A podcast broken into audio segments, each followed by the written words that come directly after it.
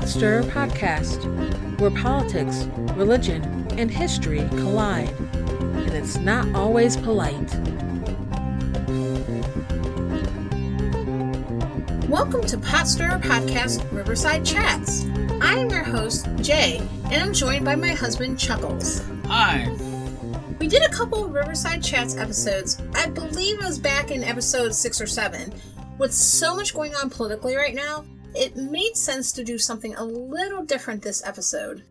If you've never listened to Riverside Chats, it's a special feature episode inspired by President Franklin Roosevelt's Fireside Chats. But it's us, and we're down by the river. All right, so let's talk about just some things going on uh, in the news right now. So, so right now there's the whole Stormy Daniels controversy. Like, I think you probably have to kind of be under a rock if you have no idea what's going on with that. But pretty much, like, it was the whole thing with Donald Trump sleeping with Stormy Daniels, who, like, I believe she's a porn star. Yeah. Yeah. They, like, they slept together while Melania was having Barron apparently there was allegedly a payoff to Stormy to like to not discuss it and she signed a non-disclosure agreement all that kind of stuff and so this is something that is come up as a controversy. Realistically, I don't think it matters at all because it was what seven, seven, eight years ago, long before Trump even considered running for president.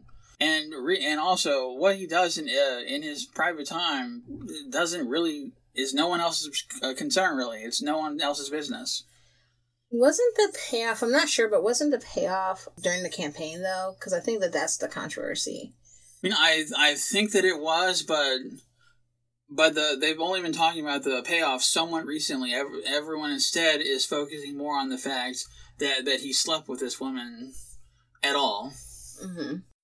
I mean, I honestly is probably not the thing that I care about completely. What he does in his private life. I mean, he has he's had a history of cheating on every wife he's had. So it's not really anything new. But I guess the only thing that I think is problematic is that I do notice that I'm sure you remember back in the day when Bill Clinton was president and there was the whole Monica Lewinsky thing. And a lot of conservatives and a lot of like evangelicals talked about how we needed someone moral in the White House. And the president was defiling the White House by having this affair with Monica Lewinsky. There's so much focus on the the sex aspect of it. But I kind of feel like with this situation, this is like one of many examples of how Trump is not exactly the most moral person ever. Spent a long time being pretty amoral. But uh, again, it's two completely different matters, though. Because Bill Clinton and his scandal with Monica Lewinsky was while Clinton was president at the time. And then, to make matters worse, then he went and he, he lied to the federal grand jury when he was questioned about it as opposed to Trump, which again was several years before he even considered running for president. So, I mean, I, I can I can see the parallels, but at the end of the day, it's two completely different scenarios. But I do think though that it is worth looking into as far as this money, especially if this is like campaign money, because there are laws surrounding that. Affair itself may have been a long time ago, but then trying to cover it up and this NDA. Well, not even at the NDA so much, but the payoff. I think that that's probably the bigger deal here. Kind of similar to how people focus on with Bill Clinton. It's not so much, oh, he slept with Lewinsky. It's that he lied to a grand jury. There's a legal aspect to this with Trump as well that I don't think that we should necessarily ignore that piece.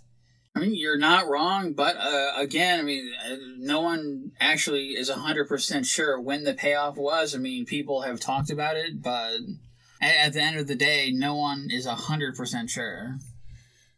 I mean, there is some sketchiness with that, but then you have Rudy Giuliani, who is now kind of acting as Trump's counsel, pretty much saying as such that, you know, that, okay, this payoff happened, this is how the payoff happened, this happened during the campaign. So, I mean, this is his own guy coming out and saying that throwing Trump under the bus. so, even though he thinks he's helping. Just yet another way that, that Rudy Giuliani has showed that he's kind of terrible because. Because again, I don't think he was there, so he has no business sticking his nose into that either. Because he just doesn't know. Yeah, but Trump asked him to. Yeah, but if Trump asked him to jump off the Brooklyn Bridge, do you think he'd do that too? Probably. nah, touche. speaking of the way that people view things, like some so right now we're in the primary season for the 2018 midterm elections. We recently had a primary here in ohio and there's several places around the country that are having their primaries over the course of the spring. So i think something that is maybe helpful to talk about is just kind of talking about like the major parties so the democrats and the republicans and how they might wish to approach the election with the Democrats, what do you think that they're doing right, and what do you think they might be doing wrong? Quite frankly, I, I can't think of much they're doing right other than than distancing themselves from Hillary Clinton. Okay, so what do you think they're doing wrong? Almost literally just everything else.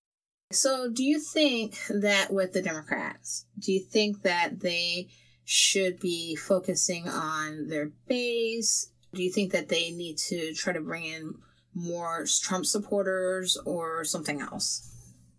I think that they should try to go for their base, but at the same time they should try to to maybe bring in some of the some of the the Trump supporters that feel a little distrusting of Trump, seeing his antics in the year and a half since he's really been in the White House. So, kind of tell me more about that. Like, what do you think might make some Trump voters distrustful of Trump or a little skeptical of what he might bring in the next four years. For example, the health insurance debacle so far that has failed miserably so far is trying to replace Obamacare, but it's been it's been voted down every time. I don't think it's ever actually gone to a vote more than once or twice. Mm-hmm. So, and I know that that was one of his big campaign promises was to vote out Obamacare, and here we are, May of 2018, and Obamacare is still around. And not to mention the other big thing is uh, the the Obamacare tax fine if you don't have insurance. Again, it's May 2018, and that's still existing too. I wonder if maybe like some of that is maybe not just Trump, but the Republicans in general may have may have overestimated the hatred that people had for Obamacare because I noticed that once Obama was no longer president and yet Trump in, and you had people that start to hear about the Affordable Care Act, starting to understand that, oh, well, I don't like Obamacare, but I like the Affordable Care Act, but they're the same thing. There were features that I did like, being able to be on my parents' insurance until I'm 26 or having plans available that actually covered things. Sure, being able to be on your parents' insurance until you're 26 is all well and good, and that's great. But little Johnny Millennial is going to have a big slap upside the head once he gets out into the real world and has to start paying for it himself, with the uh, with the premiums that have increased every year the thing that is helpful to get into like the why of that though. The premiums were going up every year even before the Affordable Care Act. And on top of that, the way that the Affordable Care Act was set up originally was that there was supposed to be some subsidies that were in place. A number of states decided to decline the subsidies. So I mean, I think some of some of the the hikes in the premiums are kind of almost by design by those that were opposed to Obamacare to begin with. But even with the the states that that opted out of the subsidies, even with that, the premiums are still doubling, tripling, in some cases even quadrupling, and these are even states with subsidies. I mean, I, I mean, I can accept the the the prices going up a little bit, but to go up by that much is asinine at best. I mean, it is, but like I kind of think too that we need that. It also points out the need to do something more comprehensive. Uh, see, at the end of the day, I think that everyone, even if they they still like Obamacare and the Affordable Care Act, realistically, it was designed to just to just eat itself from the inside, and that's what it's doing. But there needs to be a plan in place to replace it when it eventually dies out by its own doing. So, what do you think that should look like? Something maybe along the same lines, but without the the set in place readiness to to to die out so quickly. Mm-hmm. I mean, I think the challenge is, is that I mean the plan is really supposed to be a conservative plan. The whole idea is to make sure that rights covered because, or at least as many people as possible are covered, and the fine is in place to make sure that people comply because it kind of goes back to the whole conservative idea of oh well we don't want to have to pay for all these other people. Because like like I, I've heard people say like well why don't we just go back to the way things were? Because even if you didn't have insurance you could just go to the hospital and you know like go to the emergency care and you know they'll take care of you. Number one they'll take care of you well enough for you to be able to go home. But that doesn't help if you have a chronic illness that is going to require more comprehensive, more invasive care. But like the other thing is too is that in people are going to the hospital because they don't have insurance, most of the time so so those bills are generally really expensive. Who's gonna pay for that otherwise? I just want to go back to the to the fine real fast. Mm-hmm.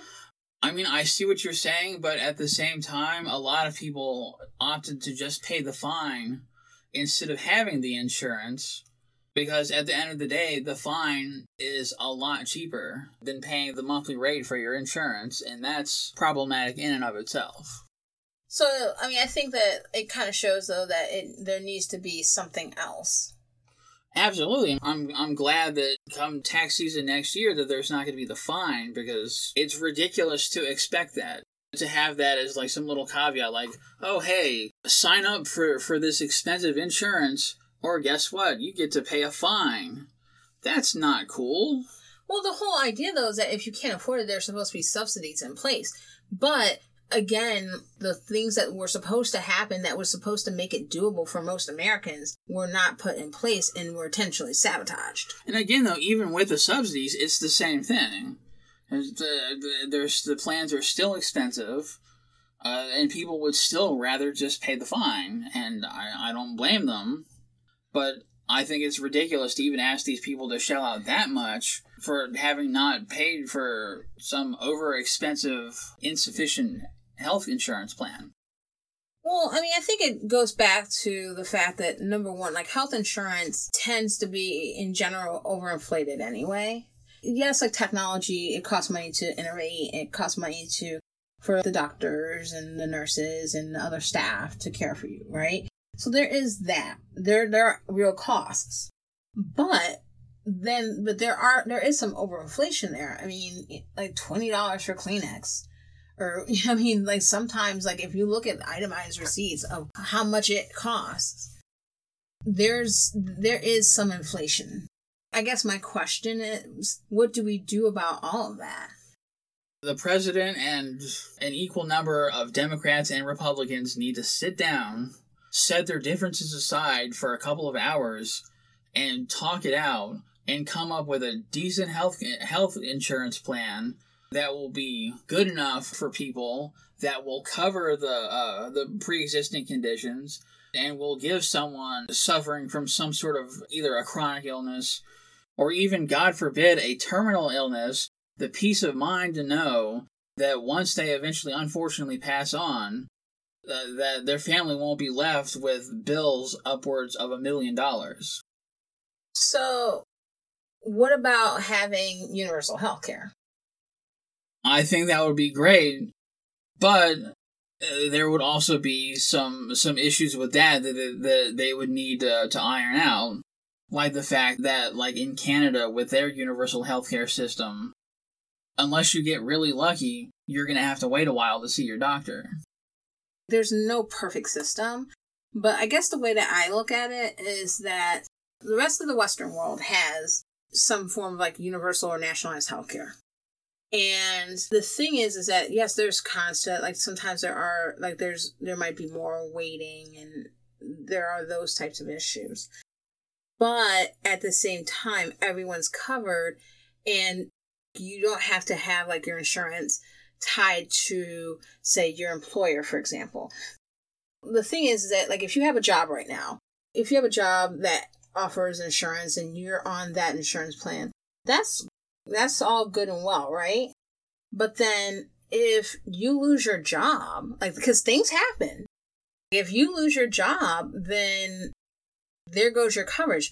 There's Cobra, but like I can tell you, like Cobra is ridiculously expensive. Like a lot of times when people lose their job, their insurance goes with it. And then they have to go and find another job and then get and then they may have to wait 90 days before they're eligible to get on the insurance plan for their current employer. If you're someone who is blessed with great health and nothing is wrong with you, that's awesome, right? That'll work. But if not, if you do have chronic conditions or you do have conditions that need to be continually monitored, or even if you think you're healthy and then something happens in between that time period, then you may be saddled with a ton of bills. And that's like, that's something that is, that a lot of people have to worry about. But I think like with having like a universal system, yeah, okay, is there's things that are issues, but I mean, I'm not seeing any of these countries dying to have a system like ours. At the same time, going back to, to universal healthcare, though, I think that the, the big thing that would help is to have some sort of system in place to ensure that it doesn't get exploited, like what happens in Canada or anywhere else with a system like this, where just, you know, any old, you know, Joe Normal can go to the emergency room for something minor when, I mean, that's just not right. That's true. I mean, there are issues with that. But I think overall, though, because if you look at the United States, we spend the most on healthcare, and yet the outcomes overall for the vast majority of diseases is a lot worse than other countries. Yeah, so I mean, I think that if we were to have something to where we did cover everybody, right? Is it necessarily going to be perfect? No. Will we? Will that need to be tweaked? And I mean, a lot of these countries are having to tweak their systems, right? So I mean, they're not static. Like, so if we at least have everyone covered, then a lot of those major issues like having a lapse in coverage or having to have your coverage tied to your employer i think that that would help like that would help a lot of people and actually like really kind of free them to be able to be more productive in society because then they won't have to worry about you know just kind of doing anything or trying to find anything that will cover them that that will have insurance that will cover them at the end of the day, I just think that something needs to be done. The most important thing is that both parties get together and they be willing to work together for once instead of concerning themselves with just being uh, reelected. Well, yeah. I think the challenge is that both parties want to, like politicians in both parties want to be reelected. Of course they do, but they should also spend some of that time actually working for the people instead of working for reelection. Mm-hmm. I would agree with that. Like, I think if they did work for the people, because I think I feel like if they actually work for the people, then for the most part, the election piece would follow. But focusing on the let me just get in office and then do whatever, that gets ridiculous. But we still keep voting them in it's kind of hard to elect someone worthwhile in when both choices, for the most part, are kind of bad. When they are just pretty much the same thing, just represented by a different animal. Mm-hmm. So, speaking of reelection, um, so you know these midterms are coming up, and I know, like we t- like you talked about how the Democrats should focus on their base, but also try to bring in some Trump supporters, especially some that might feel a little bit disaffected. With all the polarization that's going on right now, how do the Democrats walk that line? I guess just finding uh, just some sort of a common ground that they can build on, and then work up to, to more complex type issues. Mm-hmm. So, I mean, what what do you think would be a good common ground place to start? healthcare would be great because I know that there are plenty of people th- that would love to have decent healthcare again without being under the thumb of Obamacare. You get that worked out to a decent degree, and then you can you can move on from there, whether it be race relations, just wh- however you want to take it, Mm-hmm. or uh, immigration even. I know that that's that's that's a, a big hot button issue, Right. as it has been the, the entire time that Trump has been in office. Mm-hmm. I think the big thing is, and, and I think that this is maybe something for both sides, is there needs to be some honesty about what the lay of the land actually is. We spent some time talking about healthcare, and I think you and I maybe disagree a little bit on why it's not doing as well as it could be. But we do agree that there that it should be changed. That there should be something that really works for the people. Right? Yeah, de- definitely. Right. I wonder because I kind of feel like, and I, I've seen this when I've talked to friends, I've seen this on social media also, is that I feel like there is an atmosphere where people don't feel like they're being heard. I can absolutely see why people would feel that way. It seems like there are a lot of people that don't get listened to or that feel like their opinions on things don't matter because politicians refuse to listen to anyone other than other politicians in their same party. And the lobbyists. Mm, mm, nah. So, pretty much, uh, unless you're a fellow millionaire plus politician, then on either side, then obviously your opinions on things don't really matter to them. There was actually a congressman recently that explicitly said that he's more likely to listen if they have money. I, I recall seeing that. scene. I can't remember who it was, but neither. but yeah, I mean, that's probably the first time that a politician has said any sort of truth in years. Yeah. I do think that there is an atmosphere of people feeling like feeling like they're not being heard and then feeling like the other side shouldn't be heard. That's kind of what I get sometimes because so I've seen like a couple of articles recently that kind of touch on this whole idea of listen to Trump voters. I think that the challenge for me coming from like my worldview is that I'm the kind of person I do like to listen to the other side. The challenge that I've had though is that I have talked to a number of Trump supporters, and you know, this isn't just social media, this is real life too, right? And it's like, okay, so there is a lot of times that economic part, right? So you know, people talk about talk about it as like economic anxiety, right? So I mean, there is that part, and I think that maybe the Democrats could hone in on some of that. But then it's like the more that you get into it with them, or the more that you have a conversation, then there's certain narratives that come out that are very problematic. Yet, if that gets called out, then you're blamed for calling that out rather than looking at those people for holding those views. So, for example, where it kind of goes into a dark place is that sometimes these talks will get into scapegoating some group, scapegoating Muslims or Latinos or Black people or poor people. Kind of this idea of, well, I don't want my money to go to those people. Or, oh, well, those people keep saying things that I don't like. Or those people have these grievances that I don't agree with. But not really trying to see it from someone else's point of view. What I said earlier about politicians works the same way with their voting base. That they should try to, to see things from the other party's perspective a little bit and just be willing to work together to to see because again if they work together and they find common ground they're more likely to, to get along enough to where they can talk about their issues their grievances with the other party in a, a, a more peaceful manner. At the end of the day that works a lot better than yelling back and forth at each other oh you're an idiot. No you're an idiot. If they just work together if they sat down and talked their differences out one by one without getting into these big arguments, in the long run, that works out a lot better. Mm-hmm.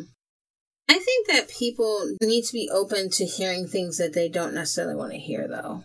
Oh, absolutely.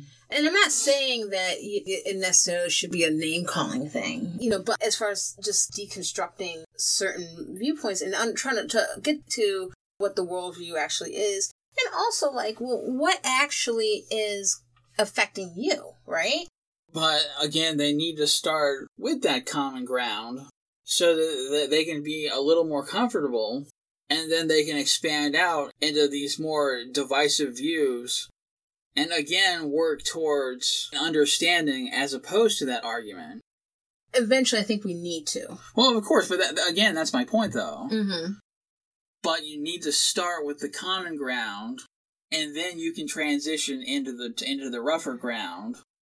Having that common ground in first will make the less common ground a little easier to talk about. But yes, I do agree that, that some that these things need to be talked about it just needs to be done in the right way. Mm-hmm. And, and I think that people need to be open. That's the thing.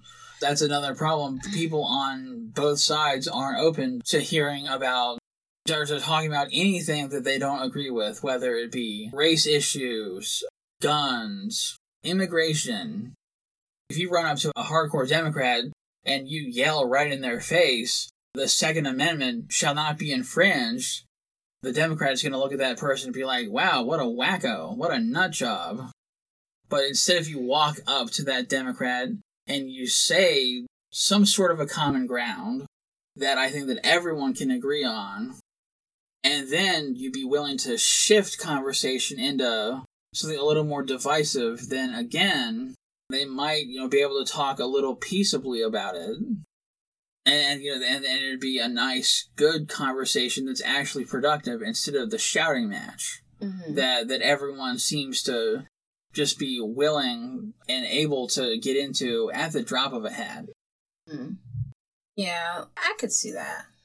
But at the end of the day, I think that people need to set their, their differences aside and just work together because no one is willing to do it. Politicians, voters, no one. I think that there should be that, but I also think that there should be recognition that some of those differences are tied to real life things. Okay, so I think, like, for example, I happened to see something on social media recently where someone had talked about how Democrats should put their feelings regarding racism, xenophobia, things like that aside and listen to why Trump voters voted for Trump. Which, in theory, okay, listen to Trump voters, right? Okay, I get that. But my whole point, though, like when I responded to a person, was like, I get the idea, and I think that people should listen to each other, but I don't think that people's lived experiences should be forsaken or because I mean, this isn't just theoretical for people, right? For example, like we've talked about xenophobia, what's happening with with people who are Latino, right? Those that are that are undocumented, they you know, there's several reasons why people come here without papers, right? Right. But some of the targeting that's happened towards that group you're hearing now about about the Trump administration wanting to split parents from kids and putting the kids into what are essentially internment camps. And then on the other hand, you have people who are here legally who there are these stories of people getting targeted by police because they are because they appear to be Latino, and so they, since they appear to be Latino, they assume that they are in the country illegally. They're stopped to ask for papers or whatever, and if you're like walking down, walking with your dog down the street, you might not have your, your license on you, right? And so people are being thrown in jail that are here legally who are either permanent residents or American citizens. They're locked up for days, weeks, however long, while people on the outside might not know what's going on or they might be trying to rush to show that, okay, they're here legally, but nobody's listening to them. So we can look at the common ground, and I think we should, right? But I think that there should also be recognition that just because some things aren't certain things aren't happening to you, like doesn't mean it's not happening to other people and those aren't real things that are happening to them in real life. This is the end of part one. Part two will be released on June 3rd, 2018. Stay tuned. Thanks so much for listening to Riverside Chats. Check out our website today, potstirrerpodcast.com for previous episodes, special presentations, announcements, merch, and all things Pot Stirrer Podcast. You can find our show on iTunes, Google Play, and most other podcatchers. If you enjoy the show, please subscribe, give us five stars, leave a review, share, and tell your friends. Thank you for listening and supporting Pot Stirrer Podcast. I'm Jay Poole. Let's fight for America's future because freedom is not free.